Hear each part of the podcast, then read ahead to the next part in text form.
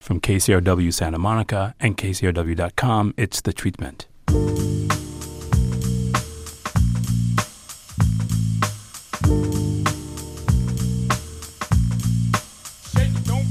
It's The Treatment. I'm Elvis Mitchell. It's been a while since my guest was last here. It was the second season of Schitt's Creek, which was only carried on Pop TV here in the States. But since that show, Daniel Levy has gone on to make quite a career for himself and had quite a career before that. Uh, his newest project for Netflix, which he wrote, directed, and stars in, and I'm guessing picked all the music, is the film Good Grief. Dan, thanks so much for being here. I'm so happy to be back. How are you? Um, happy to be talking to you. And it's so funny because I think about the beginning of Schitt's Creek where they're sitting on that sofa and that portrait's being taken away from them. And both these projects start with a home being pulled away from a protagonist. Interesting that. I wonder what that says. That's something I have to take to a therapist. I don't know what that is. You've just cracked open a whole portal of self discovery. Okay, I'll take that. That sounds vaguely like a compliment, but I think it it's, it's fascinating because these have both been two projects that, in their way, have dealt with grief and and enormous loss. And one is played for comedy, and the other is played for, I think, comic melodrama. But I think it's fascinating that these are two areas that you've returned to as a writer. Yeah, you know, they seem to kind of bookend each other a little bit, both dealing with people who have lost things that are very important to them obviously different priorities different people. The loss of a husband is is very different than the the rose family losing their mansion. But i think in a way it was like one is the re- is a reaction to the other. I think coming out out of 80 episodes of writing a comedy i had this strong desire to explore something totally different. And while the subject matter is couldn't be more opposing yeah there's there's some definitely some overlap in terms of the kinds of stories that I was telling between the two, and it felt like a. I I really feel like it was. They were two stories that had to kind of bookend each other in order for me to move on a little bit. There's certainly bookends there, but I think they're both about a kind of a, a, spiritual awakening because by the last season of Schitt's Creek, it didn't really play so much as as a kind of broad comedy anymore. I mean, it's definitely a show about maturation. And I find with Good Grief, and I'm sure you've heard this from a number of people before, I find myself thinking of the Wizard of Oz and those three characters between you know Mark and and and Thomas and Sophie represent the Tin Man and the Cowardly Lion. It's it's fascinating to me. You know, I've never gotten that before, but it's it's so true now that you've said it. Each of them representing a, a different kind of adventure, a need that gets explored and and um, and kind of dissected over the course of the the movie. And yeah, I mean, in a way, I, I really I saw the movie as as as a kind of adventure for Mark. Adventure might be kind of diminishing the you know like emotional weight of his experience, but I wanted it to feel like a journey for him of of discovery, not just self discovery, but also discovery of other people's pain as well. I, I, I liked the idea that every character in this movie revealed a side of grief to Mark that he he wasn't aware of, and that at the end, as an audience, you kind of take away this idea that the grief is all around us, and there's there's kind of comfort in that. There's a community in that. It's a similar Oz thing now that you've said it. We're five minutes into this chat and my mind is blown open. But I mean, I think there's so much what you do as a writer is through either comedy or through drama, find the ways that people have to come to recognize things in themselves. And clearly, working out emotional growth is important to you as a dramatist.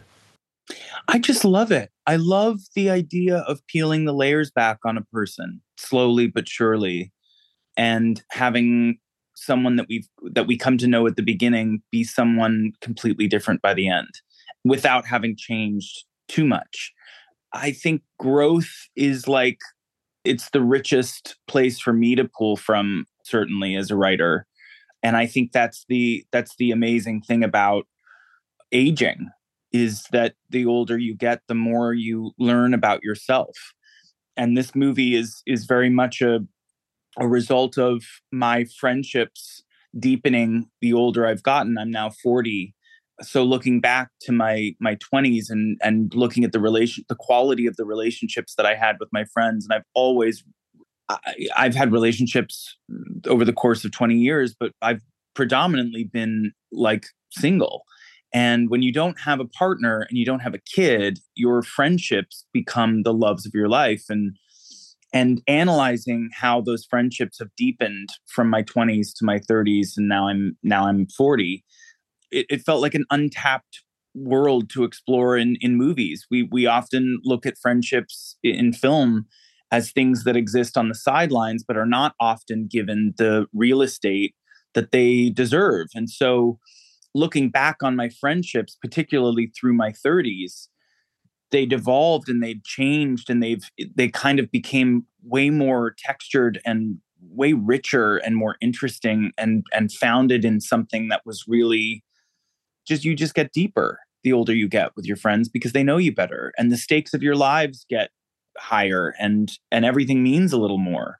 And the conversations and the conflicts and the conflict resolutions i was having with my friends were were way different than they were in my 20s and that to me was was the first thing i thought about after Schitt's Creek was making sure that the next thing i do celebrate the quality of those friendships like that. And then in this particular case grief came into my life and i sort of overlaid the exploration of grief onto this this desire to tell a story about friendship. And that's where the movie came from it's the treatment. We're talking friendships with Dan Levy. I'm glad he's back. His newest project for Netflix is a film he wrote, directed, and starred in Good Grief.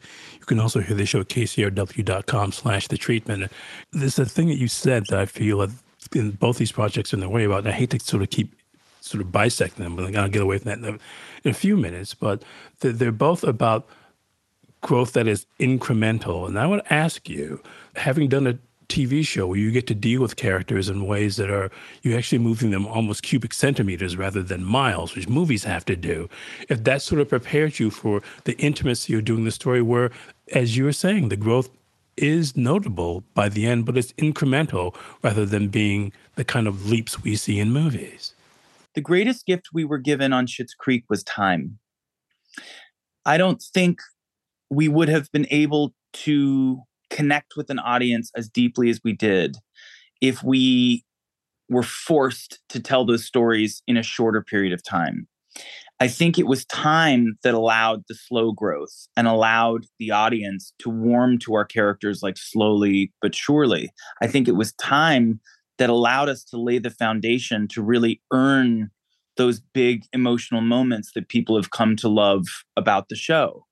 I don't think they would have hit quite as hard. I don't think they would have meant quite as much if we weren't afforded the time to really lay them out carefully and slowly and surely.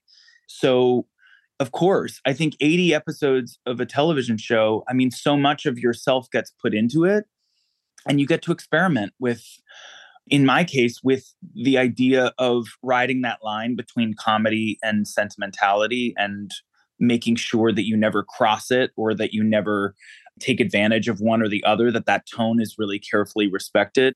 So I think coming into this movie, I, I felt like equipped with the experience of just writing at this point and feeling confident in a slightly more challenging tone, which is you know, essentially the inverse of Schitt's Creek, which is a drama with with moments of comedy as opposed to a comedy with moments of of drama. Yeah, I I don't think I would have made this movie uh, on on any level had it not been for the time that I had on Schitt's Creek, both as a writer and an actor and a director. It's been nice to to be able to go from something that I loved into something way more personal and, and know that they're connected in that way. I guess what I find too with the film. I mean, there's so much assurance in it from the very beginning. I mean, it really just those opening notes that Ella Fitzgerald that bring us into the movie that are about tone before we even really see anything. And that to me sort of speaks of a, the confidence you have in letting us know who these people are immediately in terms of defining them by need rather than anything mm. else, which I thought was fascinating because those needs again, we get a little more insight every time we see them and how those needs can push people away or how those needs blind them, really. I mean, because so much what you've done as a writer, and I'm fascinated by this, is dealing with the way self absorption is pulled away from people. it's in all of us a little bit, I think. Some of us are better at containing it than others. I will always be fascinated by that, how how ego plays a part in, in our lives, how it has the capacity to control us or how we eventually gather the skills to control it. And it also is a, I think, particularly in that first 15 minutes of the movie, the Christmas party, I just have such an aversion to exposition. It creeps me out. The feeling inclined to have characters describe themselves. It's like the least realistic thing. Nobody does it. It's the show don't tell. And so for me, the big challenge of that first 15 minutes was doing my best to show these characters for who they are, flaws and all, without having them proclaim it. They can proclaim it in other ways. you know, they they can proclaim it in a variety of ways. I mean, you know, Ruth Negga right off the top of the movie is is proclaiming who she is in a very clear way without explicitly saying so that's the fun of it to me too is that it's gently funny but it's also having these characters sort of proclaim their kind of appetites without ridiculing them which is i think a really kind of a, a tough piece of material to massage. And you could have made fun of these people.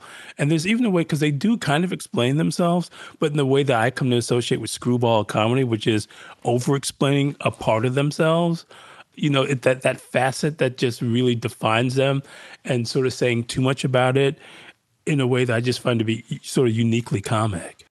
Yeah and being blindly naive to the to the more glaring parts of their personality that they should be paying attention to. Um, which is which is just life. You have to love the characters you're writing.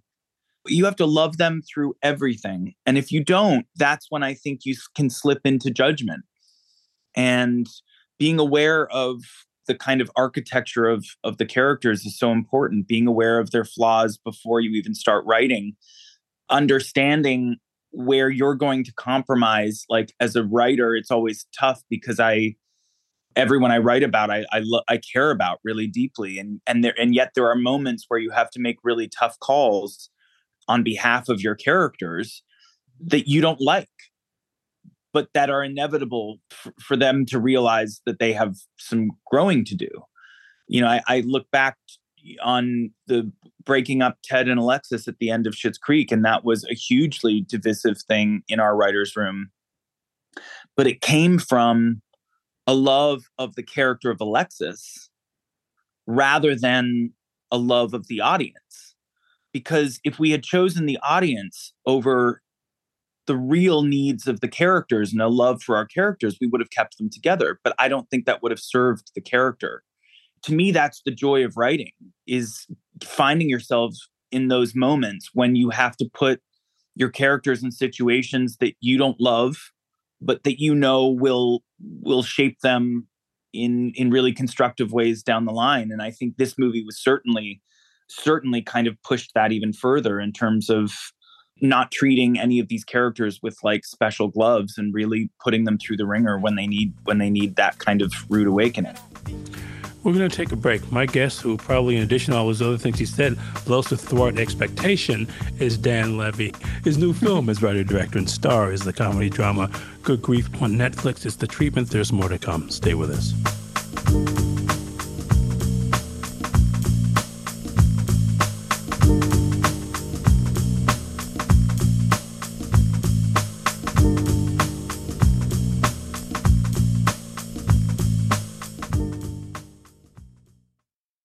My guest who's still making sense is Dan Levy. His new film for Netflix is Good Grief. Uh, it's a treatment where you can also at kcrw.com slash the treatment. And here's what I wanted to first talk to you about, which I think is really kind of a thing that delights me about the work, is that the titles you choose have associations that we have to get past.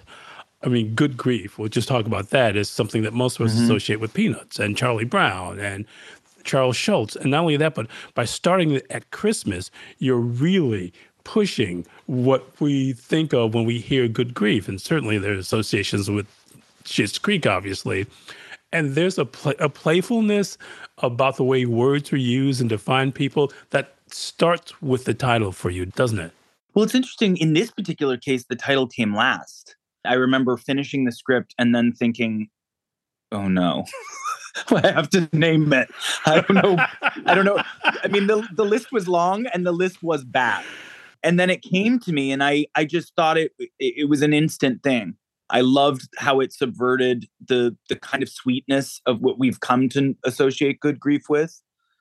And I love how it spoke so cleanly to what we were exploring in the movie that there is the potential for good to come from grief that you know quite literally so i just loved what it did. I loved how it in, in a way could trick an audience into into thinking it it's one thing and then slowly understanding that it has a, a deeper meaning. And yeah i mean Schitt's Creek was we had from day one. We had it from day one. And um, i can tell you firsthand a lot of people did not like it including many networks in America. Clearly, for you, and just the way the characters express themselves, and there's so spe- there's such specific word choice. And as somebody as I, I know who is a lover of pop and all of its discontents, and the song choices are about word choice too, and what we hear from mm. those songs in, in the film. And I know as somebody who loves and respects the medium, that the idea of making sure that words land the way you want them to. We can hear the craft and the, and the calculation. It's, and it's really a pleasure. Music to me has always influenced my writing since I started. I always put playlists together before I start writing anything. There's always kind of a, a playlist of songs that I'll throw together just to kind of create a, a tone. And oftentimes I see scenes, I see moments, I see emotional tone by way of the music that I'm listening to. And um, certainly in Schitt's Creek, music played a, a huge part of of the the slow easing into the emotionality of the show and all of that was thought about in advance all of those songs that we played i would say the majority of the songs that we ended up the needle drops in Schitt's Creek were all part of a playlist that i had put together before we even started writing and the same with this film so yeah, music is so important. It's it helps me create a, a vibe for every scene. And oftentimes there'll be songs that I'll put on over and over and over and over again. And the more I listen to them, the more a scene comes to life. And then I'll sit down and start writing it.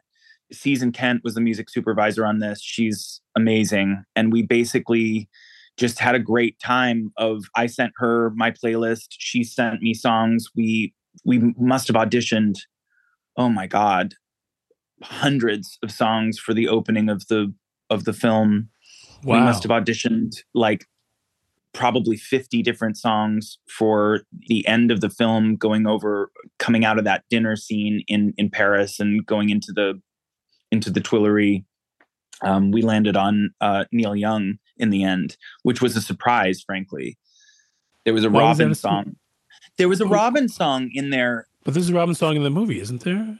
There is a Robyn song in the movie. I had to just honor her in some in some way. So we I'm glad that we were able to put one in. But tonally, by the time that we had kind of gotten the movie to where we wanted it to be, the the tone of that of of, of Robyn in that moment didn't really work as well as something slightly more emotive, something slightly more personal. And then when we put in this Neil Young song, it just worked. And that's the amazing thing about playing with music and movies is you you can lay over different different tunes to different scenes and it completely changes not surprisingly everything about the scene. It's like to choose your own adventure so ultimately you just have to land on what you think is the best emotional tone match of music to picture and we were very lucky that Mr. Young allowed us to to use the song. The days of MuchMusic and MTV are kind of over, but I think movies and TV have supplanted using music and image in a way that I think is much more subtle. I think can get points across in a much more uh, evocative way than just trying to find an image that relates to the lyric. And mm-hmm. I think that this has been something that you got a particular pleasure out of playing with as a filmmaker. Absolutely. Music is like, it's the starting point for me. That's it. I can't imagine doing it without, frankly. So I don't know what that says. um, I, but I value I value songwriters oftentimes more than actual like screenwriters in terms of inspiration and and people that I've that I've taken like you know direct inspiration from a lot of it a lot of it is music more so than the written word actually. For me to hear neil young whose precision with language who's using language to contradict music tone the idea of playing with contradiction between lyric and music is something that that idea of contradiction is definitely something that you do so I cannot imagine he's not one of those touch points for you, but I might be mistaken. But who are those touchstones for you? Neil Young, early Bonnie Raitt was in the, we put that in the movie. I got a lovely letter from Bonnie Raitt, which made my whole year. You know, Robyn to me is like one of the great musicians who has this like unbelievable power to make people feel things so I always listen to Robyn when I'm trying to to to figure it out. Right now, I'm listening to Britney Spears. I'm I'm writing something right now that has a, a very sort of I'm trying to figure out what the tone is, and I've been listening to Britney Spears. What period Britney? Toxic, which is a great song. Different from me because I love a female singer songwriter. I love. I'm often in the Lilith, Lilith Fair camp most of the time. um, so you know you gotta you gotta figure it out and expand the, the world a little bit. But yeah i mean you know robyn was great. What else was on there? There was just a ton. We actually released the playlist on spotify. I think you can find it now of every song from the movie. I love also playing with particularly in this movie like tonally speaking i wanted it to feel kind of timeless. I didn't want it to feel too contemporary which which is why everything from costume to production design to the music that we chose was a, a, a sort of mix and match of of old and new. And all the songs are from the past. When and, and the movie's about sort of looking at your past. Yes. And also, you know, it was also important. We're telling a story about friends in their late 30s, you know, who started their friendships in their early 20s. So for me, it was really important to go back to to what was playing in on the radio in their early 20s and that's why that Annie Heartbeat song gets gets put into the got put into the movie which was a huge one for me in my 20s that song was just life changing i remember many well i don't remember them frankly but i remember you know the, the, beginnings of many a night where that song was uh was certainly a guiding light. Um but you know it's it's important. It's music is the best. To mix it up and to you know to get to play around with like to throw robyn alongside like early bonnie raitt is is a great dream of mine that i saw come through. We had a good time. And eventually you know season and i and, and rob simonsen who did the score who's just a genius the three of us got really close on this and eventually sort of we do a pass of the movie where we then sit and I'd say, does any of this make sense? And they would say, no, but it does. And we don't know why and we don't know how, but it does, even though technically it does not. And I think that really comes down to the specificity of the person selecting it. We all made mix CDs for each other way back in the day. And a lot of the time, they were just our favorite songs. And while they didn't maybe make the most sense as a collective, the fact that you knew that it was coming from somebody was what binded it all together and made it exciting. Also, a thing that came out of making those mix CDs too is they defined friendships because you knew who your friends were based on how much of yourself you want to expose by putting certain songs on, on mix CDs. Oh, yeah. The songs that I would give to people I had crushes on were very different than the songs that I would give to my friends. the songs that you would give to the crush is a it was very cool music that was trying to you know trying to position you as just a very in the know music aficionado and then the friends got all the got the hard truth well, my guest, who I'm sure is, didn't put any songs from Nettwerk Records on his playlists, is Dan Levy. His that's a Canadian reference for you. His new film mm-hmm. as writer, director, and star is Good Grief on Netflix. You can also the show at slash the treatment. But I want to get back to this Oz thing for me because I actually feel like the move from from London to Paris is like going to Oz. That really defining these characters when they're in this different place, this place that represents kind of a dream and a nightmare as we find out more and more about it. The Oz parallels really hit me particularly deep. I mean, my character made the choice to go to London to try to find some kind of truth. You know, it was tied to his late husband and there was a lot of mystery wrapped up in it and i think he went trying to find answers and trying to to figure out you know himself a little more and ultimately when he got there it wasn't what he thought it would be and yet so much good came from the experience so i think you know the the, the analogy or the parallel is the more you talk about it, the more it makes a ton of sense to me. And I wish I wish that I had this as a talking point through all the quests we've been doing, because I would have sounded a lot smarter. Um, it's an Oz story, ultimately. But no, it, I mean that's that's what it is, and and there's a lot of sincerity to it, which I I think is is similar to that to the Wizard of Oz as well. There is a, a, a big heartbeat to it. And not only that, but I think the reason I, I keep going back to Oz is by the end, Dorothy is empowered, but also Mark is empowered. I mean, mm-hmm. there's sublimation that's happened there that they've kind of basically sort of buried their identity and, and not actually had a chance to be themselves. And and this journey of discovery is about them realizing that they've always had the power and that they've always had the talents. And and, yeah. that's again, it, it rang particularly true for me. I know I'm kind of harping on this a bit, but that to me is the emotion. Is also then they both end with moments of honest sentiment rather than sort of sticky emotion. The film ultimately ends with portraits of who these people were. Literally.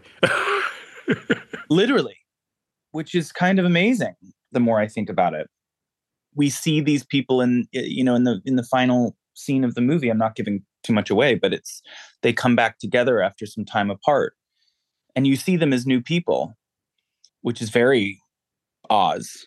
And then you get the kind of nostalgia of realizing that despite the fact that these people have changed and are different versions of, of themselves and mean different things to each other, that the history of what they had and the experiences of their lives that brought them together in the first place still still hold value. Well, my guest, who I guess I get to talk to only once every six years, so I can't wait until we hear where Robyn and Brit- Britney Spears wind up in his career next, is Dan Levy. His latest project for Netflix is the comedy drama Good Grief, in which he wrote, directed, and stars. Dan, great talking to you again. Thank you so much for doing this. Oh, thank you. This was so fun. Writer, director, and actor Dan Levy has come a long way since he was last here for the second season of a show that had yet to premiere on Netflix, Schitt's Creek. He's furthered that evolution with his new project as writer, director, and actor, Good Grief, which is about emotional evolution. You can find Good Grief on Netflix. Emotional journeys from returning guests and first timers at the archive at kcrw.com slash the treatment.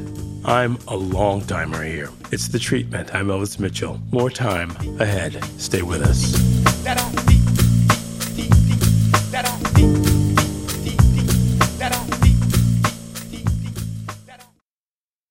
KCRW sponsors include Make It Universal and Rotten Tomatoes. Join Jacqueline Coley as she hosts a brand new podcast, Seen on the Screen. Meet the innovative people at NBC Universal as they share their journeys, inspirations, and the movies that define them. Each episode is an intimate and fun conversation about the impact of film. Seen on the Screen is available now wherever you listen to your favorite podcasts. Introducing the KCRW donation car, designed to be recycled. This first of its kind vehicle will save you time, space, and hassle by disappearing Enjoy the luxury and comfort of turning your underused car into a donation worth hundreds, even thousands of dollars. The KCRW donation car, already in your garage, driveway, or on cinder blocks outside your house. Act now at kcrw.com/cars. It's the treatment. I'm Elvis Mitchell. The last time my guest Andrew Haigh was with us, he was here to talk about his film Lean on Pete which in some ways is very different from his new film, All of Us Strangers, an adaptation of an incredible book. And also, he's done a few book adaptations. I mean, he's been pretty busy since we've last seen him. He spent, I guess, a, a great deal of time adapting The North Water, which is an astonishing piece of work for television.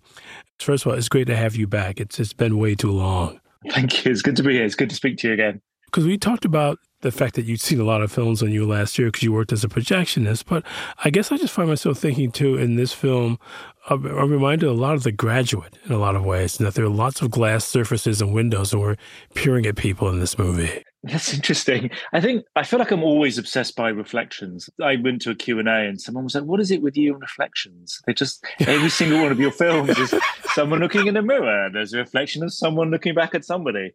I don't know what it is. It's something just magical about them. And I've talked about it a few times, but I think it's, it's often our reflection that we see of ourselves is so different from how we feel. And I think that's such a good technique to use in films because you can sort of feel the performance of someone watching themselves and being surprised about what they're seeing. And so I always feel like it gives us a good understanding of sort of the private and the public, how the world sees someone and how they really feel. So I feel like it always works quite nicely in films. That's why I, I think I'm obsessed by reflections. And I wonder if sometimes that's because growing up gay, I had to always pretend in the world that I was something else catching my reflection of myself, I felt like it didn't actually reflect who I was. And I think for this film, all of those reflections sort of sort of speak to that somehow and speak to the development of how he sees himself, Adam, throughout the film. Well, but so much of these in these films that that you've made, even in looking, characters are pining for something they can't quite have. And this is really, I feel like this kind of realization of all that yearning that we felt in the projects you've done heretofore. Yeah, I think that's really true. I think there's a yearning in all of the characters that I've written. What they want is just out of reach and they can't quite find it and they can't grab hold of it. And in some weird way, that thing is stability, I think. Um, and feeling rooted in something, whether it's family or the world, wherever that might be. And in this story, he gets to be with the things that he wants again. He gets to the thing he's yearned for and longed for, he gets to confront and I found that really interesting. I think it it does in many ways. It feels like it's my other projects have been leading up to this, and even when I was writing it and making it, I never was really sure what it was. Does that make sense? I knew that I was trying to explore and understand something. And I love that about making films. You don't have to know the answer. Well, this is the thing we talked about the last time you were here. In fact, the last time I saw you, which is that so many of the projects that you've done have been these things that are kind of these emotional mysteries where characters are really ferreting out information to try to figure out who and what they are. And this one feels like to me, it's as you said, everything you've done in, in its way, especially the artists you must have gone through on the North Water, have all led to this. Yeah, I mean, it's funny, isn't it? I think as you get older, I'm 50 now, and I think when I was young, I thought I'd have got it figured out by now about whatever these questions are I'm trying to ask myself. Um, and they just get more complicated, is the truth of it. They don't get easier as you get older, they get more complicated. And the past seems to weigh on you heavier and heavier. I probably will always make films that are about somebody trying to understand how the hell they exist in themselves as much as in the world I feel like it's probably my eternal quest, and it'll probably be what every single one of my films. And yeah, even the North Water, which is so different in concept, I guess it's set in the Arctic and it's men on a boat, but they're still all sort of craving the same existential answers that they uh, often don't get.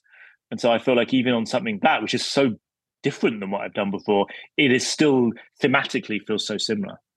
And so much the movie, Adam is dressed like an 80s pop star in his white t shirts and jeans. it's so true. And that had to be a conscious thing, wasn't it? yeah, it's you know, I think again, it's like you know, when you get to a certain age, you're like, why am I still dressing like I did 20 years ago? I feel like my style has literally not changed, and I sort of love this idea that we get you know formed in those early periods of our lives that when we're young and in our teens and our 20s, and they end up defining us for the rest of our, our lives. And so it made sense to me that here was a character that, even though he's now 45, still dresses like how he used to remember he dressed maybe in the 90s and the things he used to wear, which is also a reflection of what people wore in the 80s, you know, which was the music he loved growing up. I think all of these things sort of build up in you. Um, and you can't, it's again, you, the, the ghosts, aren't they, of your past, and they play out in the things that you wear and the way you decorate your house and um, the music you listen to as you grow up. There's almost a through line of films that this reminds me of. I mean, you know, early David Lean stuff or The Enchanted Cottage or places that almost at first we don't know if we're seeing something that's meant to be forgiving towards the protagonist or, or scary. And, and I kind of like the sense of being unsettled that the movie offers us for literally the first 10 minutes. I wanted you to feel like anything could happen. Am I about to see something that's going to become a horror film? Is this a romantic drama? Allowing the audience to be sort of confused about that, but also be asking lots of different kind of questions as the story develops. And I like feeling odd when I'm watching a film, like unsure of where it's leading me. I don't want to know where it's going to go. And I, I think it's also about Adam is in this such a strange state of mind where everything is heightened and strange and unusual that you sort of want the audience to feel the same thing, as if their like hairs are sort of starting to stand up on their on the ends, you know, so you're feeling something, but you aren't quite sure what you're feeling. Well, for me, again, just thinking about what the book was, and that I was really, and again, this coming off of North Water, which is about grappling with unseen terrors and the terrors that you provoke by being yourself. I was really unsettled by it for a very long time. And and what a really hit me about it is the synth drums in so many of these songs of these 80s songs and 90s songs that you use started to become this sort of calming electronic heartbeat in the movie. Yeah, the songs were so vital to me, and, and they're all scripted pretty much. Every song that you end up see, uh, hearing in the film is in the script. You know, and they play such an important role. You know, music is so important anyway. It, it, it works as sort of time travel. You know, I can listen to a song now and I'm like, oh my God, I feel like I'm 10 years old again, or I'm drunk in a nightclub in the early 90s, whatever it might be, you can be dragged back into time. And that's the power of, of that music. But that kind of 80s electronic uh, synth music that was really popular in, in the UK is so interesting. And, and it's, it's, no, it's no coincidence that lots of the bands that I chose were queer bands, even if the world might not have known them as being queer at the time. Do you think people didn't know about Frankie Goes to Hollywood or Erasure? but, it, but it's so strange. They were like number one. Like they had three number one singles, you know, and they were so queer. But at the time, no one sort of mentioned it, which is so bizarre. It's such a bizarre thing when you look back at it. I will say they're not all queer in the band. Only only two of them are queer in the band, but still, there's definitely. But the lead singer and songwriter, so yes, that makes exactly. that's, yeah, that's the musical direction of the band. exactly. Um, but it was a really fascinating time in British music. Actually, there were a lot of you know the Communards and you know Bronski Beat and Pet Shop Boys. You know, Soft Cell. There were a lot of queer uh, electronic uh, groups that were around. So it's a really fascinating time musically, and I think it just felt so suited to the film. This is someone that's stuck in the '80s. He, he's dealing with a trauma from the '80s, not just the death of his parents, but growing up gay in a very complicated time as it was in the in the 80s obviously so the music made such sense for that. Well, not only that, but again, there is a, the, this commonality of the synth drum that again starts to feel like almost like an electronic EKG.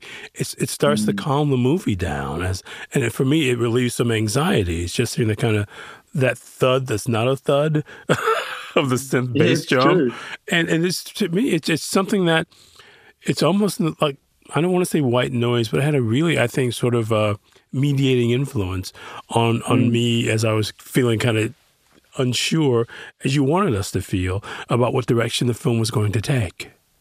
Yeah, and and Emily, who did the com- composed the sort of the original score, it was the same kind of thing. A lot of synths, but also using some organic instruments too, some violins and some cellos and things, but sort of putting them through through a synthesizer to to give it a different kind of tone. And it is the music has, has to hold you kind of delicately, so you just sort of bring you gently through this film, keeping you feeling like you're sort of safe, it's not, it's not, you're not scared. You're sort of feeling okay. It's you go you go into some slightly emotional places. You go into some scary places, but we're holding you in a sort of calm space, I suppose. Um, and the music definitely helps that. It's the treatment, which you can also hear at kcrw.com. Our guest is Andrew Haigh, who's rejoined us now after being very, very busy. And his newest project as writer director is the film All of Us Strangers. Again, you can hear the show at kcrw.com slash the treatment. Uh, there's a song that his father's listening to, and then there's a Blur song that are kind of connected. But they're all songs, if you hear them at a certain age, they make you feel more sophisticated than you are because there's a plaintive feeling to all the songs, even the ones that go further back than the 80s. It speaks what you're saying, too, about his sort of not making certain emotional transitions, that these songs make you feel like you're grown up uh, because they sound like they're about grown up concerns, but in fact, they're still about this kind of not knowing who you are. Mm, that's really lovely way to put it. And I do think that's what music can do for us, especially when we're young. They allow us to understand or make us feel like we're starting to understand adult concerns. And especially with pop music, maybe not all pop music, but good pop music, it sort of expresses big ideas about love and life and and all of those really kind of important things. And you listen to it when you're too young almost to really understand those things. And that's why it can be quite powerful. But I love what you say about how similar in tone some of those songs are, even though they're not from the same period. So yeah, there's an Ink Spot song that is played with the dad, and then you've got a Blur song that's from like the late '90s, and you've got this, but there's a sort of a melancholy, I think, to all of the music that gets chosen, regardless of the beats per minute of the song.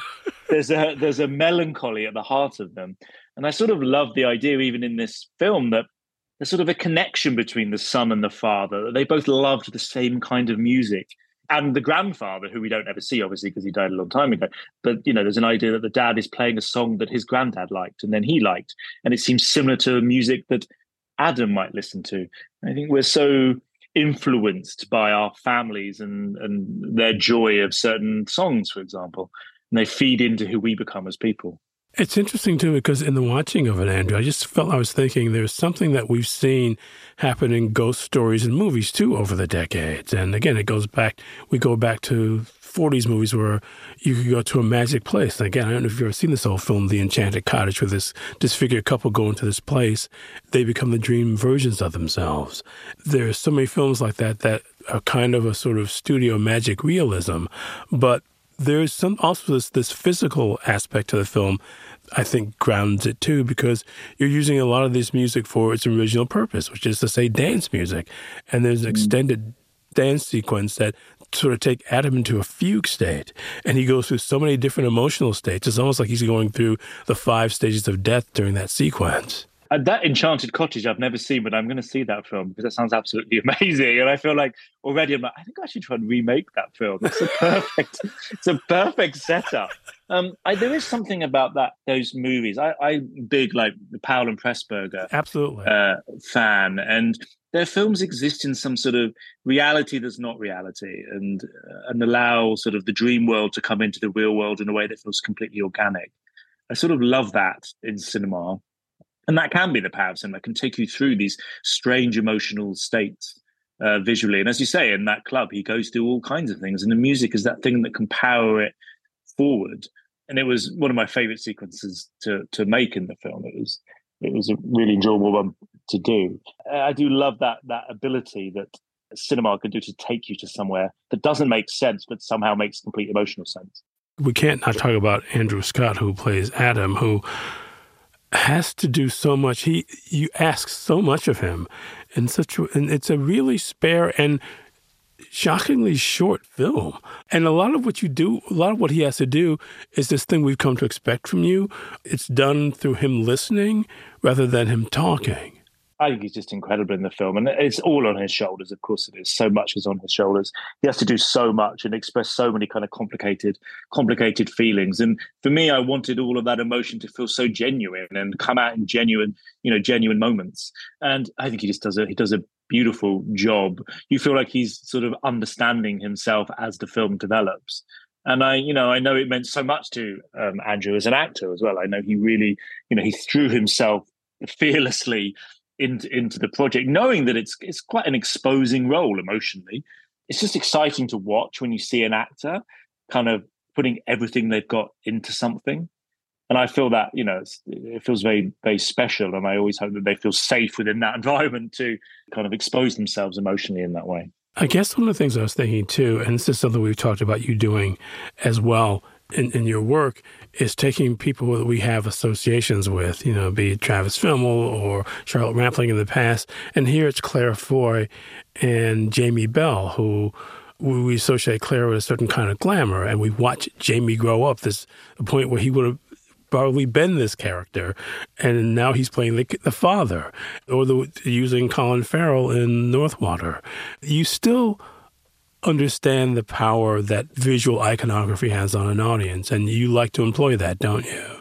Yeah, I mean, I think it's essential. You can't. You, there's no point pretending that people don't know the roles that these people have done before. Like, of course they do. They're not unknowns. Like, you know, Claire Foy's played the Queen. Like, that's always going to be part of it, which sort of makes sense for someone playing a mother. Let's face it, all mums like to feel like they're the Queen, so it totally makes sense. Um, but it is true. And I like just to take somebody that you know and you like for something and just subvert it, not completely, but subvert it enough so it feels refreshing and it feels new. And I know talking to Jamie Bell, like he loved this idea that, you know, he was Billy Elliot, this kid, you know, whose dad was was this harsh kind of person that didn't want him to do what he wanted to do, and now he gets to play the dad, and it was kind of lovely, and it also made me feel incredibly old because I remember you know, watching Jamie when he was just a little boy. And Me too. now he, it's kind of terrifying.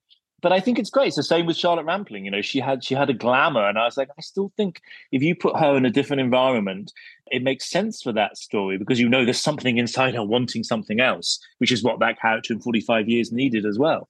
And the same turning Colin into, you know, psychopathic whaler just made sense to me. I guess we should say at some point there's something in we see these actors in these films we think, yeah, why didn't somebody ask them to do that? Because in seeing Jamie in, in this role as it's almost like he got to go back in time and play Billy's father as the kind of guy he wanted to be and the guy mm-hmm. he is by the end of the movie. It's really powerful. And also seeing Claire playing a character who would have existed in a time period where Elizabeth would have been her queen. I mean, I just, you yeah. can't help but make all these associations, can you? Yeah, and it's funny because you know I was talking to Claire about it, and she's I don't think she's ever played a role like this. She's always playing kind of larger than life people, let's say, and this is just an ordinary mum living in suburbia, which is closer to you know to Claire's own family life.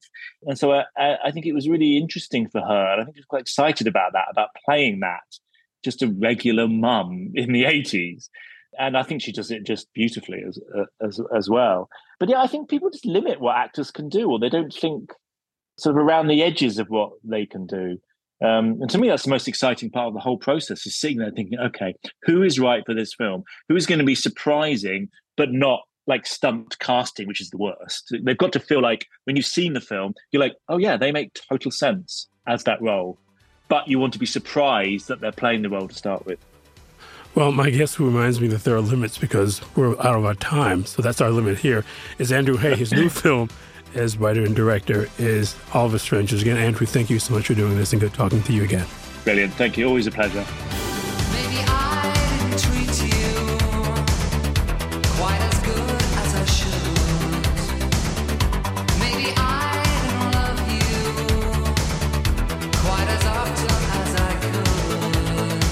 Playing with expectations in terms of actors and subject is what writer director Andrew Haigh does. He continues that idea with his new film, All of Us Strangers. It's The Treatment. I'm Elvis Mitchell.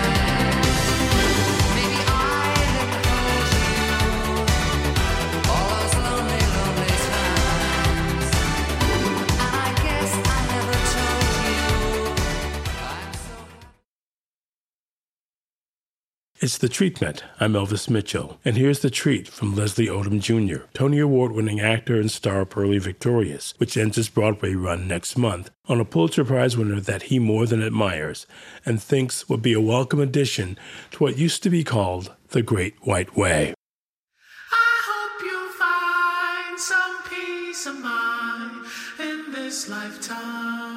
This is Leslie Odom Jr., and I want to talk about the treat. Kendrick Lamar, the God, the brother, the cousin, the the man, the king. I've been going through something. 1,855 days. I've been going through something. Be afraid. What is a what is a miniskirt? That last album, Mr. Morale, man, is a is a whole universe. It is worlds unto itself, and I am so grateful. What is a neighborhood reputable? That is a snitch on a pedestal. What is a house with a better view? A family broken in variables. What is a rapper with jewelry? I got to meet him you know, he walked close enough to me that I could grab his hand and tell him what he meant to me. I thanked him for speaking the truth into our generation. There's things that he's saying with his whole chest, and the the beautiful thing about the truth is that uh, oftentimes it is contagious, like everything else. And so watching somebody else walk in their truth and speak the truth gave me the courage to do the same thing and gives me the courage to do the same things. You love me? Do you trust me? Can I trust you? Don't judge me. I'm a diehard. It gets ugly. Too passionate. It gets ugly. Mm. His concerts are so theatrical that he's kind of doing a Broadway show around the world. You know, he brings Broadway with him, but man, would I be there? To, I'd be there to sweep the floors if he ever wanted to come to Broadway to sweep the floors. Yeah.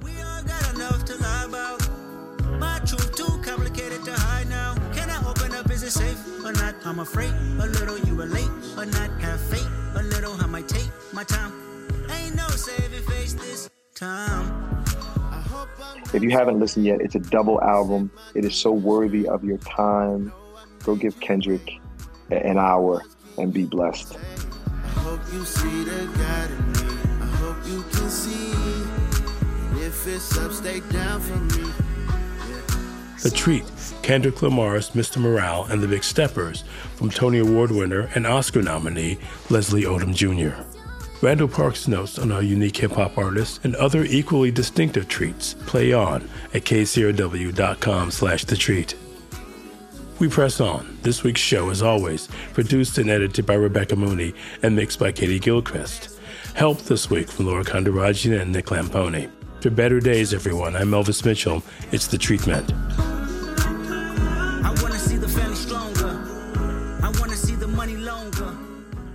KCRW sponsors include Make It Universal and Rotten Tomatoes, presenting Scene on the Screen with Jacqueline Coley, a new podcast about the people at NBC Universal and the movies that define them. Available wherever you listen to your favorite podcasts.